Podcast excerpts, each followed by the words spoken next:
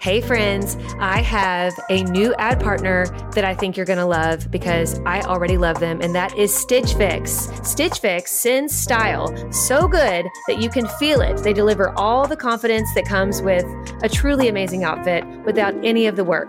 With Stitch Fix, you get a stylist who understands your style, your size, and your budget, and they do all the shopping for you. It's the easiest way to transform your wardrobe. I feel like they just get me. They Like, do get they- you. They just knew what would look right on me. And I hate taking stuff out. Yes. So it's like Christmas when you open that box and you're like, how did you know? Exactly. It is Christmas, and I cannot wait till my next one. So go ahead, take the leap, do Stitch Fix, get your own personal stylist, and feel as bougie as we do these days using Stitch Fix, but not for a crazy price because they get your budget. Get started today at stitchfix.com slash naked.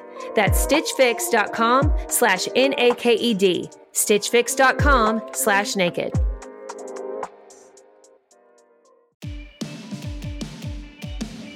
Welcome to Summer of Scripture on the Naked Marriage Podcast. For 66 days in a row, we're releasing a short daily devotional for your marriage. Over these 66 days, we'll be sharing one scripture from each of the 66 books of the Bible and talking about how it applies to your life and marriage.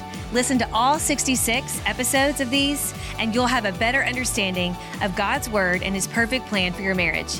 Let's dive in to today's scripture. Welcome to day 52. Today we're in 1 Thessalonians, the first of two letters or epistles that the Apostle Paul wrote to the church in Thessalonica. And this one has a lot to do with, with sex and how we should control ourselves sexually. And again, Paul was writing these to, to young Christians in cultures that were very sexually broken, very paganistic. Many of the, the, the pagan cults and religions in these areas had prostitution and all different forms of sexual sin. Um, we think our times are sexually broken in a way that they never have been before, but really, that's nothing new. There's Right, been right. sexual sin since the dawn of time, and God's plan for sex has been timeless since the dawn of time.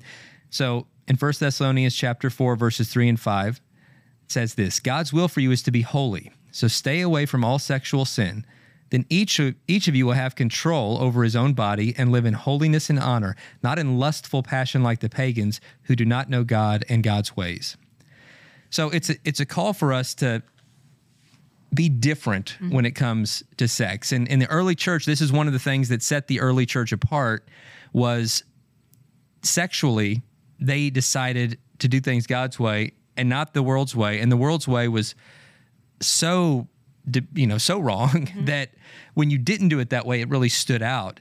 So within marriage, you know, we're we're, we're taught. Listen, in marriage, have sex, enjoy sex. It's a gift.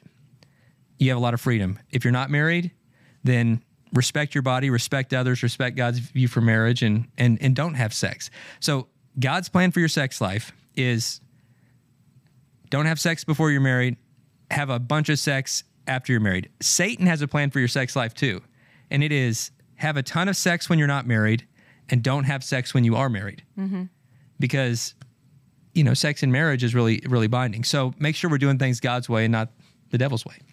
Oh, definitely. Because we do. We we have so many crazy messages out in the world today. You know, I, I think that, like Dave said, this is nothing new as far as there being a sexually perverse society. I mean, it's it's all over the world. You know, sex trafficking is a huge thing all over the world. It's just heartbreaking.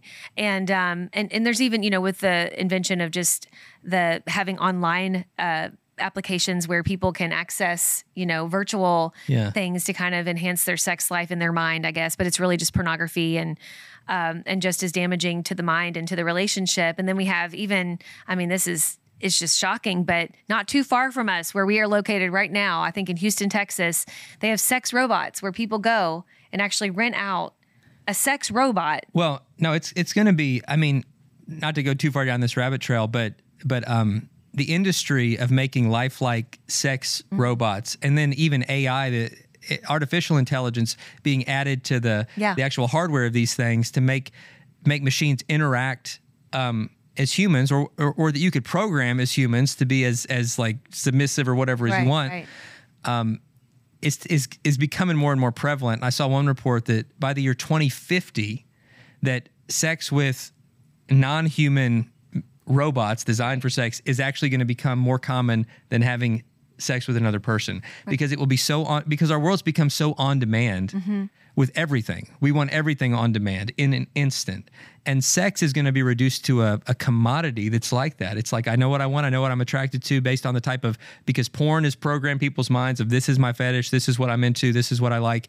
And um, if I can't get that on demand from my spouse, or my spouse just all of a sudden doesn't look like this fetish that I'm into or won't do these certain things or isn't available the way I want them to be, then I'll just I'll just go to this this robot. And it's really a it's a it's a modern example of, of bestiality. Yep. In the Old Testament, you know, bestiality is having sex with animals, but really I see that the heart of that sin is just sex sexual contact with any non-human Right. you know, object or animal for the sake of our own personal sexual gratification. It's a very self-focused act. And you could say, well, it doesn't hurt anybody, you know, especially it's it's a it's a machine, it's a robot, you know, but or even, you know, masturbation doesn't hurt anybody, but it's it's what's going on in our mind that Yeah. matters. We're we're fueling lust that looks at people as objects to be used instead of souls to be cherished. We're sinning against our own bodies by, you know, misusing them in that way and by cheapening the gift of sex. Mm-hmm. And so as our world gets more and more depraved as it relates to just sex on demand in all forms, I think that the Christian standard for sex should stand out more and more. Inflation is out of control, and it just seems like money flies out the window. I look at our account daily and I'm just like, where does this money go? And you're probably the same way. And that's why I'm really excited about a new ad partner we have called Rocket Money. This is an app that helps you in real time see exactly where your money is going. And even more importantly, they'll help you identify and cancel subscriptions that you're not using. On average, they're saving their users $720 a year. I didn't think I had any subscriptions we weren't using, but this is what happens. You sign up for a, a free subscription to something, you're not using it, and that free subscription runs out. You're paying five or 10 bucks a month for the rest of your life until you cancel it. Rocket Money helped us identify it get that under control and save a bundle right from the start. Rocket Money has over 5 million users and has helped save its members an average of $720 a year with over 500 million in canceled subscription guys. That's half a billion bucks. You need to get your share of that. So stop wasting money on things you don't use. Cancel your unwanted subscriptions today by going to rocketmoney.com slash naked. That's rocketmoney.com slash N-A-K-E-D. Start saving money today.